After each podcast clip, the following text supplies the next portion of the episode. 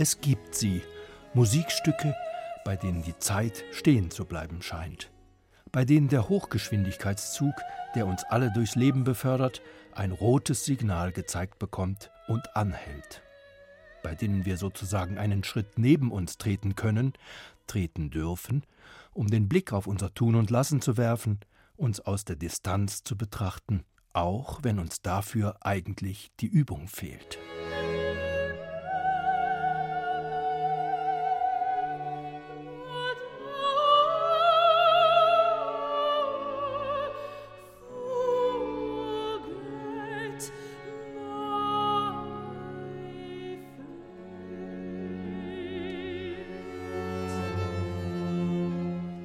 Ob nicht auch und gerade die Oper des Barockzeitalters, egal ob von Händel oder Purcell, egal ob italienisch oder englisch gesungen, dort ganz zu sich selber findet, wo sie dem Bühnengeschehen Einhalt gebietet, den Handlungsgang entschleunigt?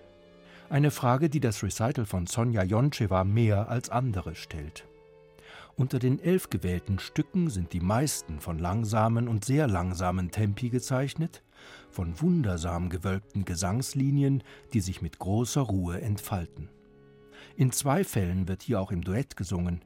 Dort gesellt sich die französische Mezzosopranistin Karine Dehaye zur bulgarischen Sopranistin Sonja Joncheva.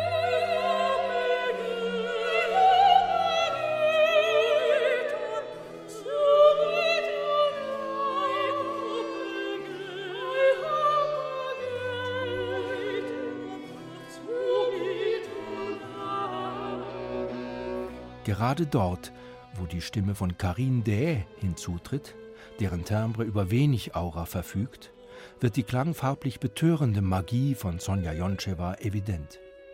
Technisch betrachtet variiert sie nur ihre Vibratoamplitude, um die Flamme der inneren Erregung unterschiedlich heftig flackern zu lassen, bei perfektem Registerausgleich. Aber jeder Bühnenfigur graviert sie eine individuelle Fragilität ein.